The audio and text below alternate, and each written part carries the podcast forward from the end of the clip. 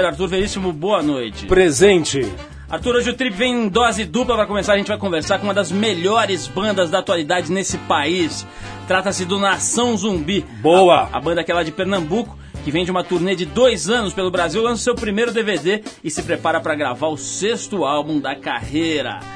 Para contemplar a gente aqui neste programa de hoje, vamos conversar com uma das mais importantes figuras do mundinho fashion, Arthur. O arauto da sabedoria da moda. Exatamente ele, Johnny Luxo, uma Johnny figura Deluxo. carimbadérrima aqui na noite paulistana e brasileira, um dos primeiros caras a trabalhar como hostess, ou como host no caso, no Brasil. Ele trocou as portas dos clubes pelas picapes e pela moda, já desfilou, fotografou e é inspiração constante para o amigo e mega estilista Alexandre Ertkovich. Detalhe, Johnny Luxo só anda de perfil. É, Johnny vai vir daqui a pouquinho atender o nosso convite, uma figura ótima e a gente vai bater aquele papo especial Yes. com ele. Mas antes tem Nação Zumbi. Hoje você não perde por esperar e a gente já começa tocando uma musiquinha bastante especial, Arthur Turbinado, Veríssimo. Paulo, turbinados. É do tempo que você é dark, Arthur. Paulos, Robert Smith ou Bauhaus? Exatamente, Robert Smith com a banda The Curi. The É aquela banda de libaneses, conhece? Os The Curi. Sim. Exatamente. Killing an Arab. É aquela época que você frequentava o Carbono 14 com um penteado meio esquisito. Looks interior. Boys Don't Cry com The Cure. Uau.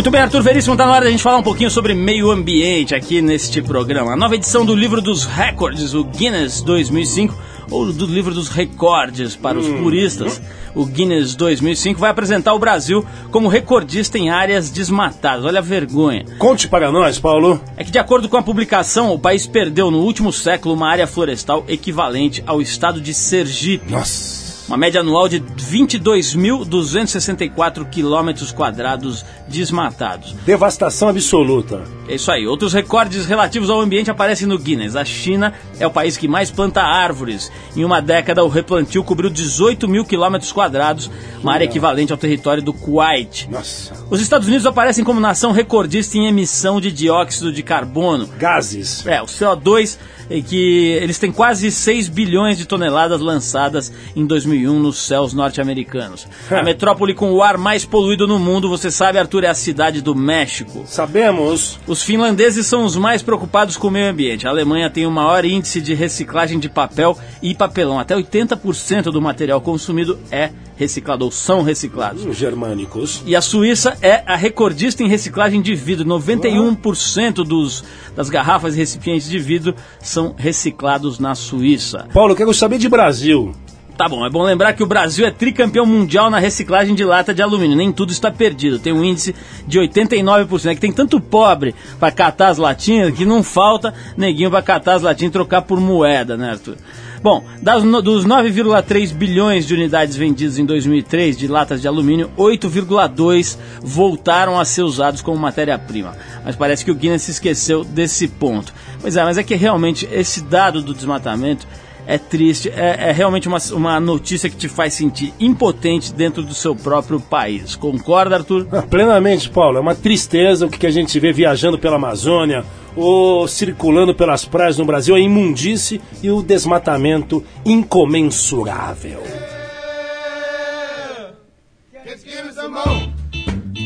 Arthur Veríssimo, eles foram os precursores da chamada cena Mangue Beat nos anos 90, misturando os tambores do maracatu com riffs de rock and roll. A Nação Zumbi apareceu como uma nova luz na música brasileira. Depois de dois anos em turnê pelo Brasil, com direito a um giro pela Europa, eles aportam na cidade de São Paulo e se preparam para lançar o seu primeiro DVD e gravar o sexto álbum de sua carreira. Para falar um pouco da atual fase, a gente recebe aqui em nossos estúdios dois dos integrantes da banda Nação Zumbi. Tá aqui o Lúcio e está aqui também o Jorge do Peixe com a sua sacola repleta de pescados. É o cara, aí, o Jorge e o Lúcio. Como é que tá? Jorge, obrigado por você ter vindo. Lúcio, obrigado por vocês terem vindo. Porra, obrigado a gente aí, velho. Eu quero saber o seguinte, a primeira pergunta já é muito objetiva, porque esse programa é um programa sério e é um programa jornalístico. Vocês estão com a verba ou não estão? Ficaram ricos já? estão investindo onde esta poupuda verba? Não, é- é, eu até tava conversando com eles se eles estão com carro blindado, com apartamento, com um monte de tchutchuca. Conta pra nós. Eu tô com bicicleta blindada. Porra, velho. Tá- Tudo é da Mercedes lá em casa, velho. Tudo é Mercedes.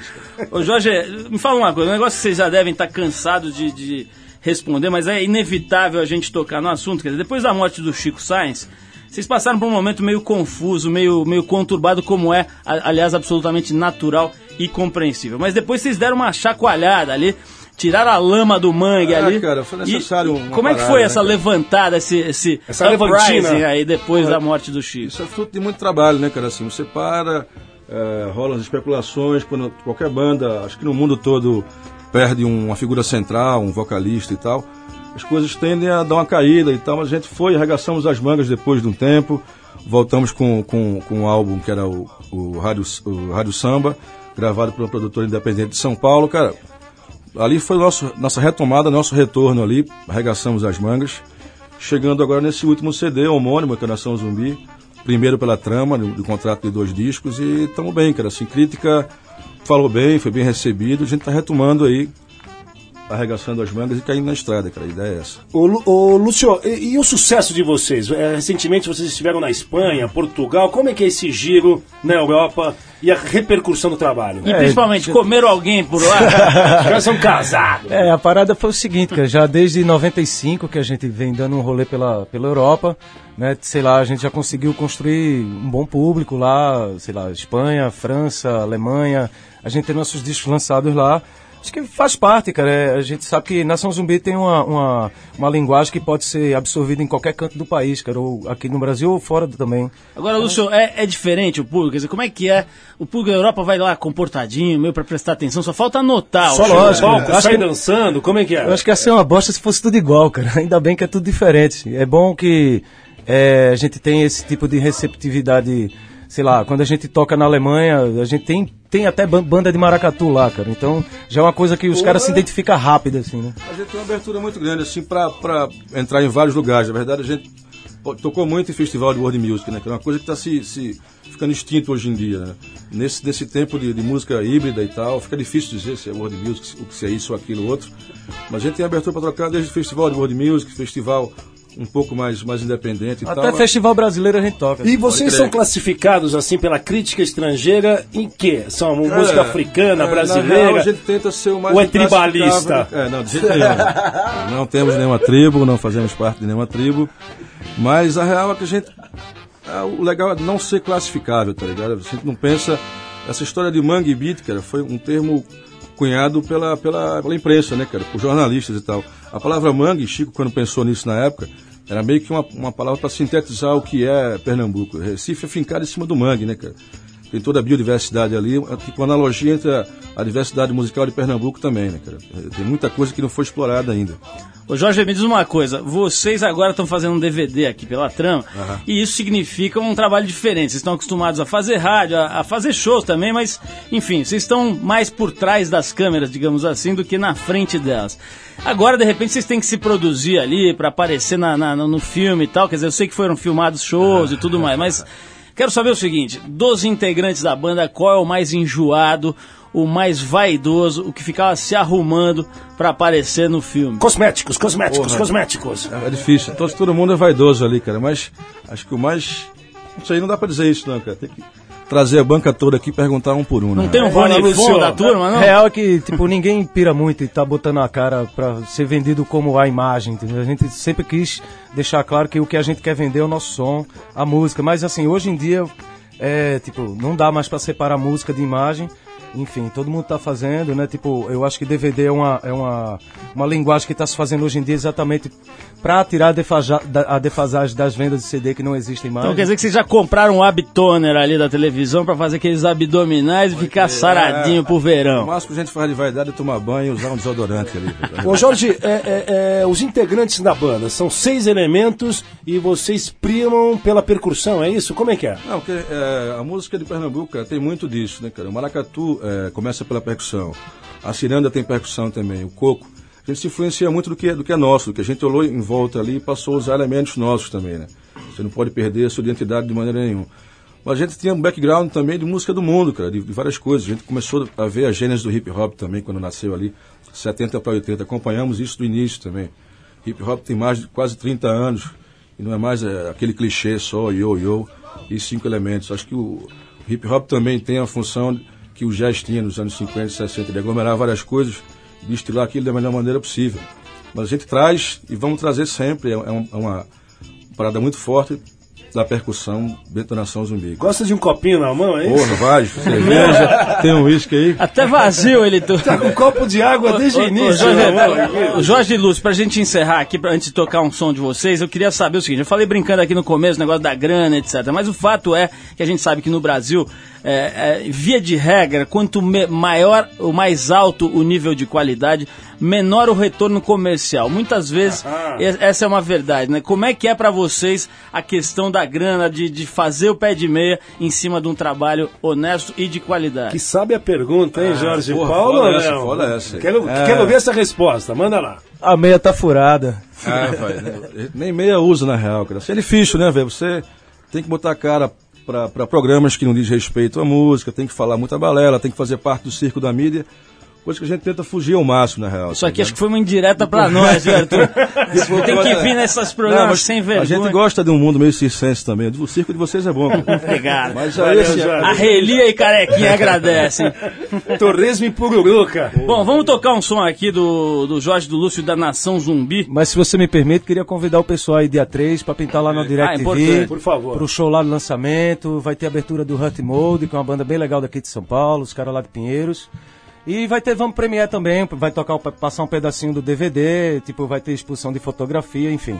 Isso é uma festa lá. Tá dado recado para o pessoal de São Paulo e também para quem estiver em São Paulo nesses dias, né? Vamos tocar um sonzinho então aqui do Nação Zumbi, agradecendo a presença do Lúcio e do Jorge. Pô, obrigado a vocês. Que chamar agradece, cara. Pro circo a gente vem de novo, cara. Tem, é isso aí, vamos lá, Arthur, Nação Zumbi com a música Propaganda, que é um lançamento É boa. dessa versão ao vivo pro DVD aqui no Trip. Acabou de sair do forno, o pessoal da trama trouxe aqui pra gente e a gente roda. Nação Zumbi com propaganda. Só pra Valeu, nós. Pilotem suas próprias cabeças. Oi.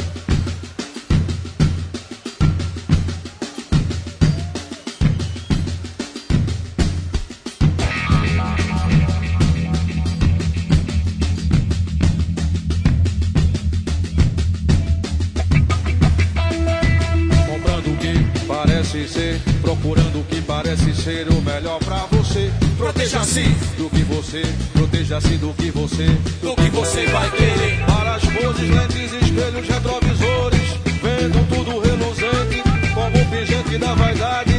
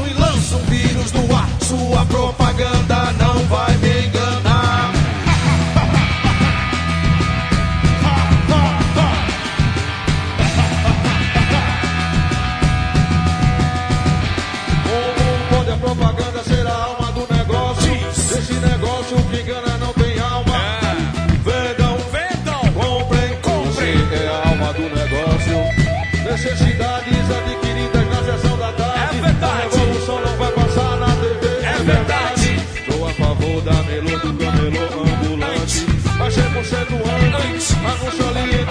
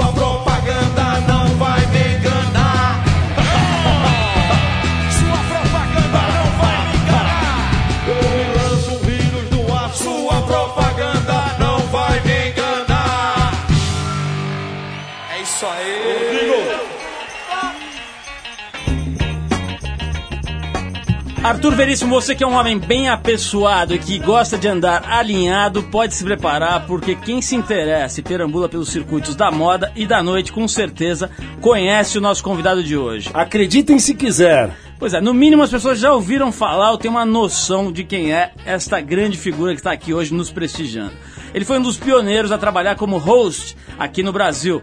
Na ferveção dos anos 90, ele passou a ser figura popular nos principais clubes de São Paulo. Clubes que eu digo não é o São Paulo, Juventus. Não, nightclubs, né? Exatamente, são as, as, As boates. Que antigamente se falava boate, né? Arthur? Agora Boate. virou club. Inferninho, né, Paulo? É igual aqueles amontoados de mano que trabalhava e agora virou coletivo. Oh, meu Deus. Mas enfim, o nosso convidado de hoje virou figura popular nos principais nightclubs aí de São Paulo, até ser quase que adotado pelo estilista Alexandre Erkovitch, que, e, e- e que o tornou uma espécie de estrela, uma, uma espécie de inspiração para o seu trabalho. Uma grande celebridade. A partir de então, ele começou a frequentar e participar dos desfiles de moda e o seu estilo, sempre muito original, virou uma referência para as coleções do amigo estilista e para um monte de micróbio que fica em volta ali e vai copiando também o Erkovitch. né, Na Arthur? cola dele. Sabe quem é Exatamente. ele? É Johnny Luxo, Do Johnny exatamente. Luxo aqui na casa da Doc- Trip. Dr. Johnny Lux. É, Lux Interior aqui. Ô, Johnny, Nossa, quanta coisa. Antes de mais nada, eu quero agradecer, porque não é todo dia que a gente recebe uma figura tão importante no submundo e no mundo da moda. Eu que agradeço. Não, a gente já estava atrás, atrás de Johnny Luxo, tentando trazê-lo aqui no Trip 89, e isso já se arrastava há dois anos, né, Paulo? Exatamente, a gente vivia mandando recados pro Johnny e agora ele finalmente nos atendeu. É, a agenda tava meio complicada. O Johnny faz o seguinte, fica assim mais ou menos essa distância do microfone. Cinco um pouco- dedos. É, um pouco mais longe, Tá. senão fica meio abafado. Johnny, Ok. o negócio é o seguinte, eu tive uma certa dificuldade aqui pra definir a sua profissão. Você é uma figura O perfil, famosa, perfil, né, mas eu acho que como toda pessoa contemporânea, não se enquadra mais em nenhum rótulo tradicional. Quer dizer, eu não sei se você é DJ, se você é modelo, se você é estilista, se você é jogador de futebol. Eu quero saber como é que você se define, se é que é possível definir uma pessoa multifacetada como você. Eclética. É, no momento, de, algum, de uns quatro anos pra cá, eu tenho ganhado dinheiro como DJ. Então é disso que eu tô vivendo e é isso que eu me auto-intitulo pras pessoas. Eu sou DJ há quatro anos. Antes disso, eu fiz outras coisas, tipo modelo, produção de moda, enfim, várias outras coisas. Ô, Johnny, mas e no mundo fashion? É, eu acompanhei um período na sua carreira em que você foi para diversos desfiles da alta costura na França, junto com o Alexandre. Isso foi Você um- foi junto, Arthur? Isso foi uma bela mordomia na, na, na sua vida? Não, na verdade o que aconteceu foi o seguinte, eu tive uma vez uma oportunidade de fazer um desfile do próprio Alexandre em Londres, em 99, quando ele estava no, no calendário oficial de Londres, que era o London Fashion Week. Daí eu fui como modelo e fui para desfilar. Depois disso, ele saiu do calendário londrino e passou para o calendário francês. Então o que aconteceu era o seguinte, eu ia não sempre, né? Porque nem sempre rolam as mordomias, né? Às vezes a gente tem que tirar algum do bolso. Eu fui para acompanhar, para conhecer, para ferver depois, porque depois do trabalho sempre rola um momentinho de descontração, né? Então, e a gente é aficionado por montanha-russa, então toda vez que rola É uma mesmo? É. Dentre todas essas coisas, quando rola uma folguinha, a gente vai atrás de uma montanha-russa engraçada, absurda, pra conhecer. Ô Johnny, eu falei aqui que você é uma espécie de, de inspiração pro Alexandre, eu acho que isso não, não foi invenção minha. A gente já leu, já viu isso, ele mesmo falando, que tinha criado coisas assim em cima do teu, da tua figura. Como é o processo criativo do Alexandre e como é que você se insere nesse processo? Vocês ficam lá, botam um chapéu pensador do professor Pardal e bolam lá umas roupas, ou é meio na brincadeira, na loucura, como é que é? Ou ficam vendo filmes? Como é, que é esse acho que processo? São, é, são, processos são várias coisas, na verdade. A gente não, se- quer dizer, a gente, né? Ele, ele não senta pra pensar, pra eliminar. É um misto de várias coisas que acontecem no dia a dia dele. Então, tipo, viagens que ele faz, eh, noites que a gente sai, às vezes pra ir dançar, e coisas que a gente vê, filmes que a gente vai ver no cinema. E aí, mesmo a longa vivência que a gente tem, porque eu conheço ele desde quando antes dele se formar na faculdade de moda em 91, entendeu? Então, é, a gente sempre, sempre foi muito amigo, sempre viajou junto, sempre fez uma porrada de coisa junto, então, tipo assim, gosta das mesmas coisas, tem afinidade, então o processo criativo dele é um. É tudo isso, é o dia a dia dele, na verdade. Mas, Johnny, a gente deu uma fuçada aqui na sua vida e na Opa! vida do, do Alexandre. Descobrimos Opa, aqui, por exemplo, Tá preparado?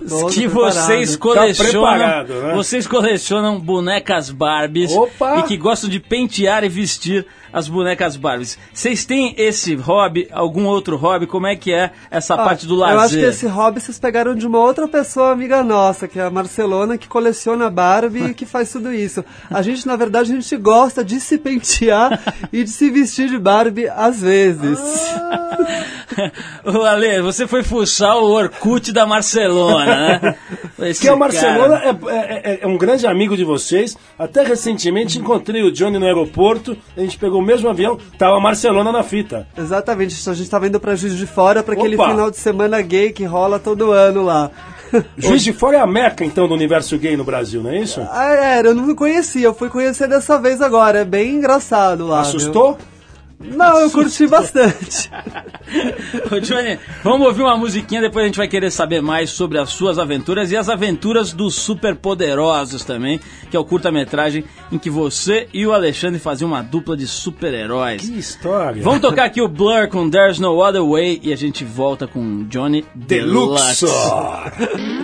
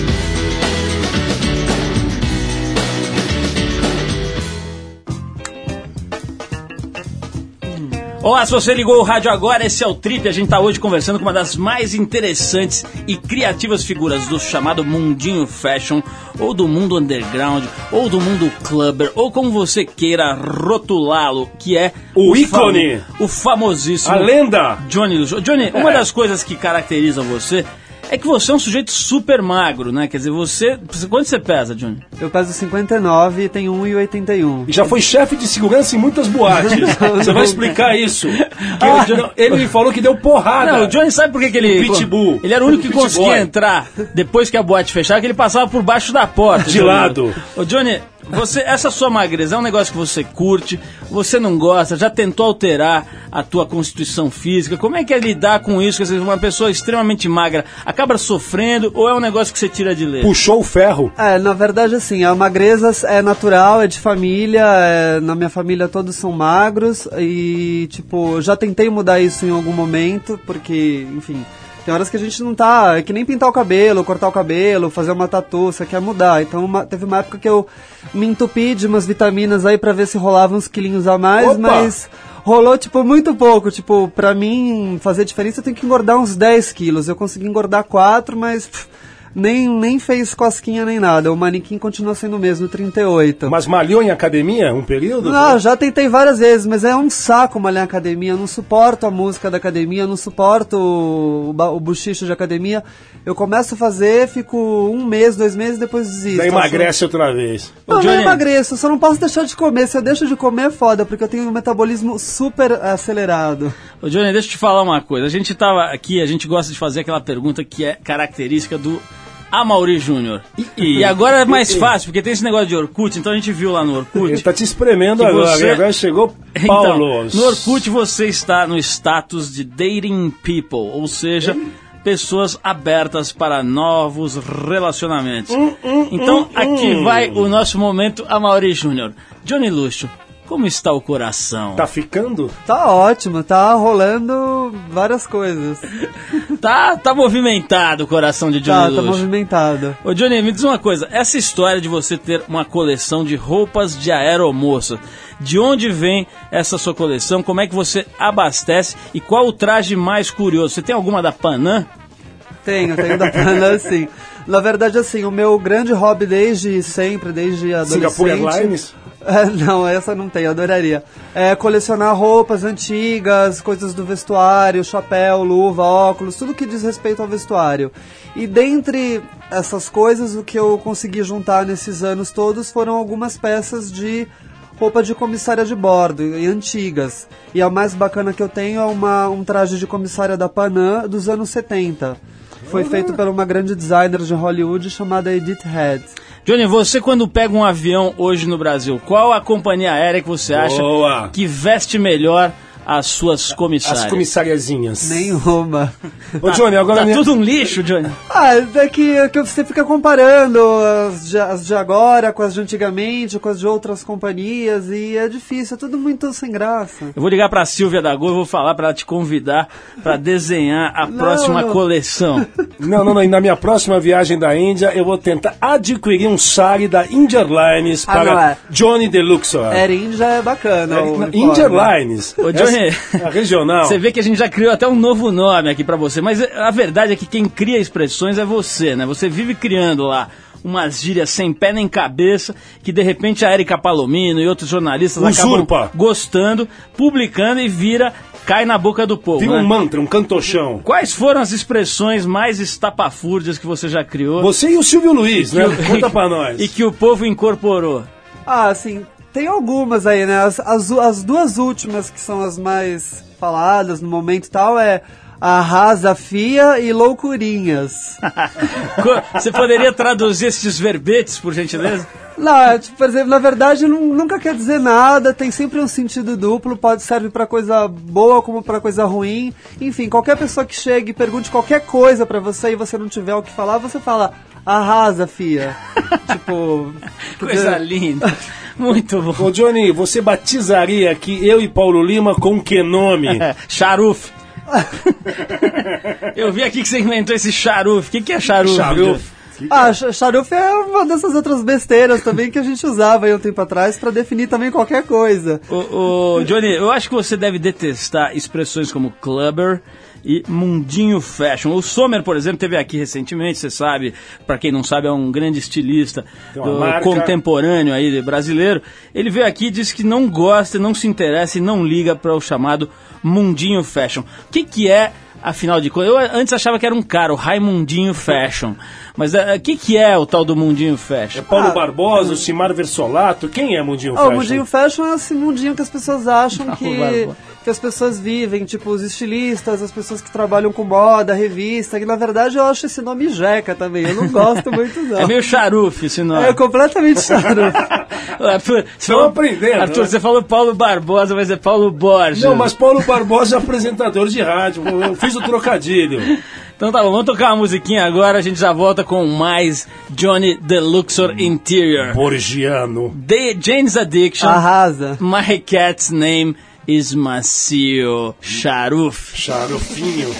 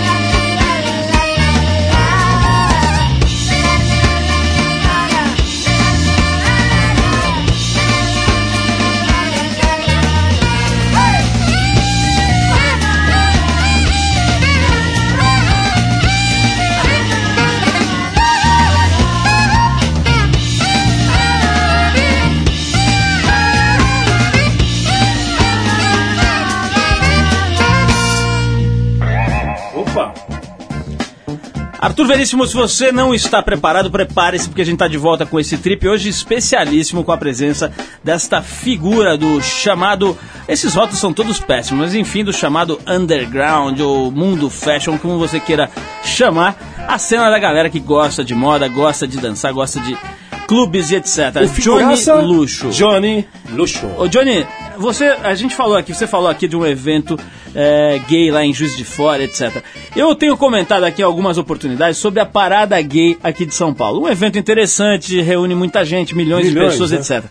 Mas existe uma corrente das pessoas que, que, enfim, que comentam e que analisam o cenário da sexualidade no Brasil e no mundo que acham que a parada gay tem um efeito contrário, uma espécie de, de espetacularização da, da, da- do, do- do- da- da- Da sexualidade, Sexualidade, do erotismo. do caminho homossexual, enfim. Como é que você vê a parada gay? Você acha que é uma coisa que acaba transformando o gay ou o homossexual numa figura meio exótica, meio um miquinho de, de, de circo? É, na verdade, assim, aqui no nosso país a parada gay te- fica, na verdade, dá uma avacalhada com a imagem dos gays, porque daí todo mundo que tá em casa, que vê pela televisão, acha que gay é aquele monte de bicha com lente branca de contato, com plumeiro na cabeça e de fio dental rebolando com purpurina pelo corpo. Ah, Isso é foda, que não é bem assim, mas enfim. E, e para falar a verdade, muito sinceramente, eu vou na parada gay pra me divertir e pra trabalhar, porque se não fosse por isso eu não ia, porque acordar no domingo é foda.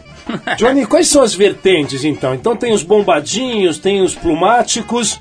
É, tem de, Conta pra nós, vo- você que é um expert e conhece os meandros desse universo. é, tem de tudo, tem dos bombados aos, sei lá, Plumáticos. aos plumáticos, aos engravatados, tem, tem de tudo, tem de tudo. Ô Johnny, como é que é, é, Você tem algum. Você falou, por exemplo, de algumas roupas de, de, de aeromoças que você acha melhores que as outras.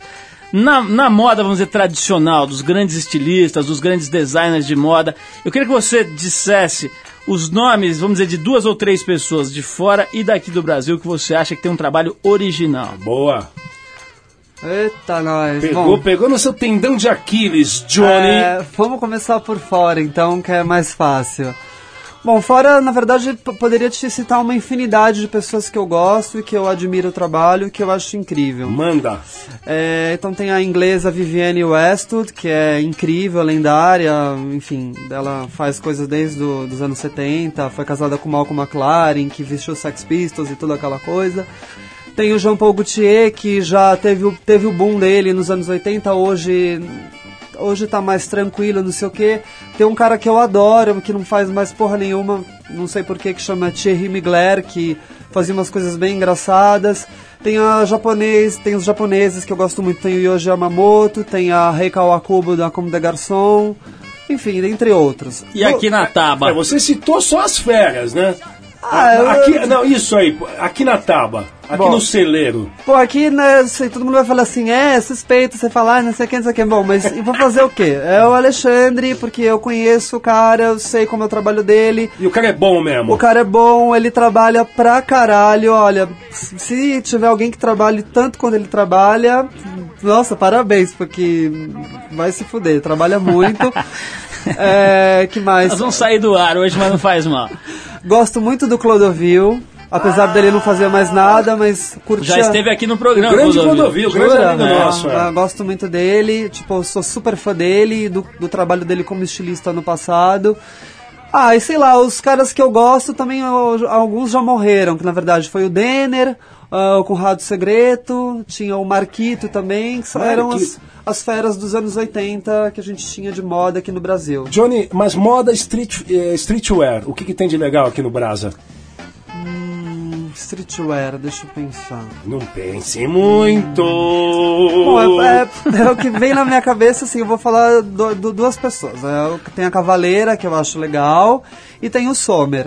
Pronto, Turco Louco e Soma. Exatamente. Ô, Johnny, me diz uma coisa. Você, a gente pensou uma frase Opa! aqui da revista TPM, você comentando é, junto com a Nina Lemos, a repórter da, da TPM, sobre uma calça da gangue. Nessa calça da gangue é uma história muito interessante, na verdade, uma obra de arquitetura. Tem o Niemeyer e tem a calça da gangue na arquitetura brasileira. Né? O cara inventou um jeito de suspender os glúteos da turma, de forma que até um esqueleto fica com bundinha. Até eu, se bobear, fico com bunda. Já com usou calça da gangue? Então, é isso que eu queria Não, dizer. não. Porque tem um comentário dele aqui que é o seguinte: Menina, onde eu compro isso? Eu quero, eu preciso de uma porque eu não tenho bunda. O comentário do Johnny Luxo ao ver a Nina Lemos, que também é magrinha, com uma calça da gangue, exibindo seus glúteos novos. Você pirou na calça da gangue, Johnny? Ah, eu achei engraçada, porque, tipo, a gente que é magro, sei lá, se quando eu coloco uma calça mais justa, eu fico literalmente um fiapo, assim, um, uma coisa reta, um espeto. E daí quando eu vi a, Ne- a Nina com a calça da gangue, eu falei assim, nossa, Nina, o que, que é isso aí dentro? É, você colocou calcinha de bunda? Ela falou assim, não, é a calça da gangue que faz isso, levanta o glúteo. Eu falei, olha, eu quero uma pra mim. Johnny Luxo, vamos faz- falar mais com você, porque nós não queremos que você vá embora, você será acorrentado Por aqui no favor, estúdio. ficarás conosco. Led Zeppelin com Black Dog, cachorro preto. A gente já volta com Johnny Luxor Interior. Hey, hey,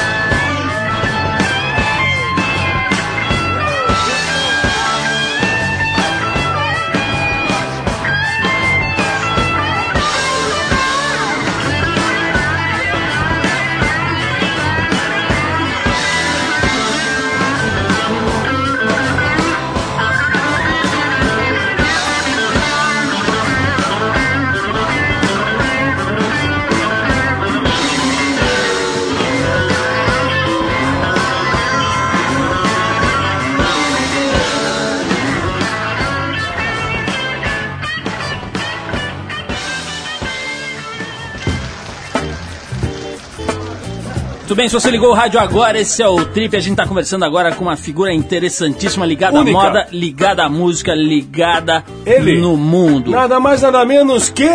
Johnny Deluxor Yes. Interior. Nós já demos um nome novo aqui pro Johnny Luxo. Ele gosta. Uma fusão do Johnny Luxo Ele com curte. o Lux Interior, né, Arthur? Ele está presente. Lucas Intiga, que é o cantor e reverberador da banda The Cramps. Você gosta do The Cramps?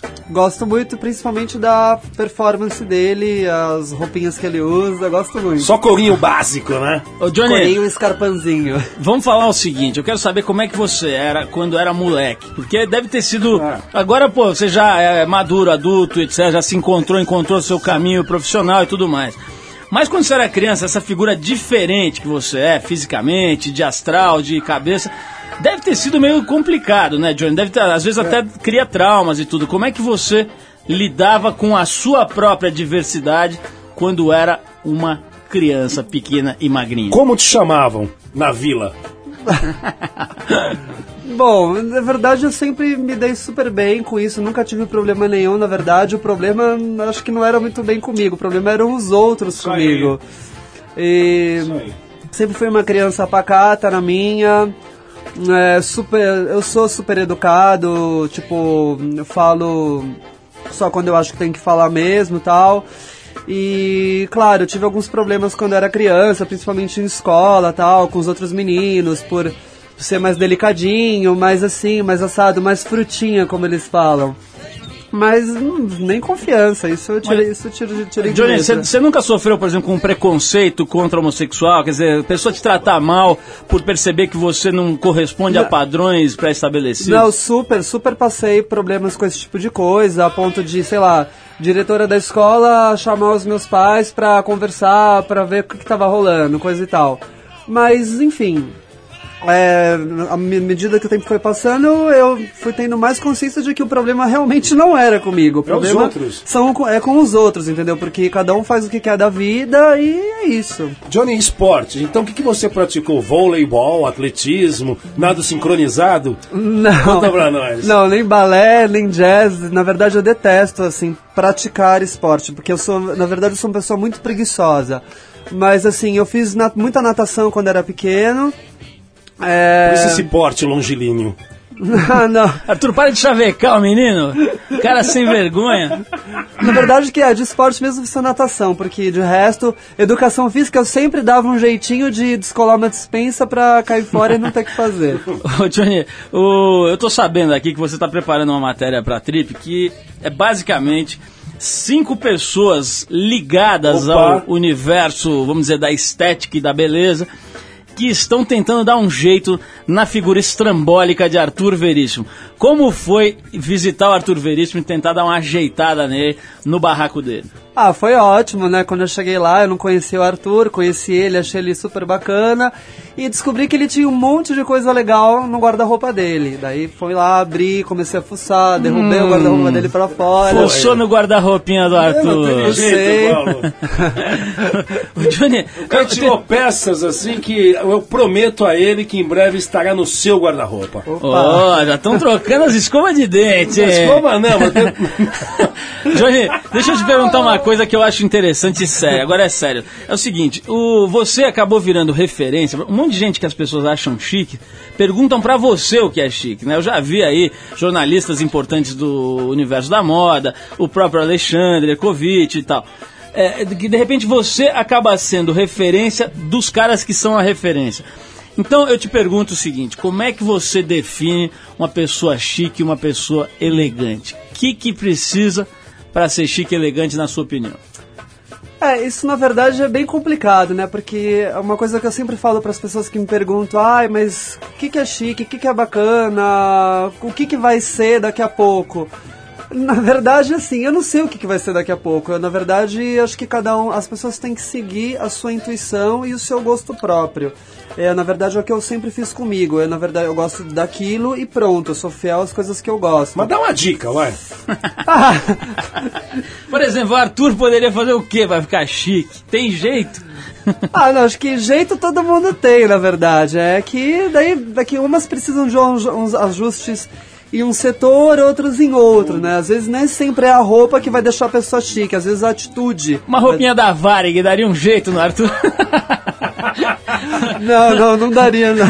Johnny, agora uma outra, uma outra pergunta aqui pra você é o seguinte: qual foi a roupa ou a montagem ou look, não sei como é que chama, mais estapafúrdio que você vestiu que depois você até meio que se arrependeu um pouco? Boa, boa, boa.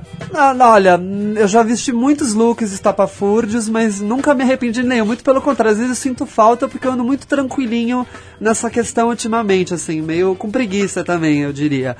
Mas eu já vesti muita coisa engraçada, sei lá, já me vesti de Twig, de... ah, Twig? É, Twig, aquela modelo dos anos 60 que parecia uma... Algum personagem de desenho animado já te inspirou ou não? Ah, George ah, Jetson. Ah, Pantera Cor-de-Rosa, os Jetson, vários. Johnny, eu adorei conversar com você aqui. Foi realmente muito gostoso e muito esclarecedor e muito divertido. Que aqui você já percebeu que nosso objetivo fundamental não é agradar o ouvinte, não. É a gente se divertir. O ouvinte, se quiser ouvir, que ouça. Se quiser se divertir, que se divirta. Então nós gostamos muito da sua presença, nós admiramos o seu trabalho. Todo mundo que faz coisa original, a gente gosta aqui, viu? Figuraça Johnny Mesmo que a Luxo gente não, não entenda não, não acompanhe. Quando, quando é original, a gente percebe. Pode ser o som do, da banda mais heavy metal do planeta, pode ser o, o Sushi Man mais maluco do planeta, pode ser você que não dá nem pra definir de tão multifacetado. Mas a gente percebe que tem um trabalho original que não fica sugando revista na banca do aeroporto pra entender o que é chique. Quer dizer, vai bolando, vai se divertindo, vai criando. Tá aí, E- referência. e é o que a gente chama de original.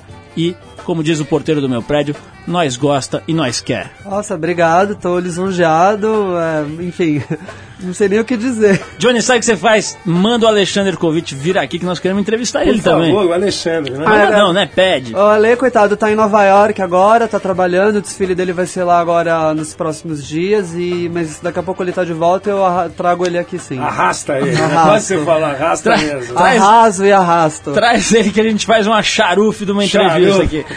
Tá Johnny, obrigado. E A gente vai falar um pouquinho de esporte, mesmo sabendo que você não gosta muito e fugia das aulas de educação física. Você vai ser obrigado a ouvir o que está acontecendo no mundo do surf agora aqui. Yes! Vamos lá.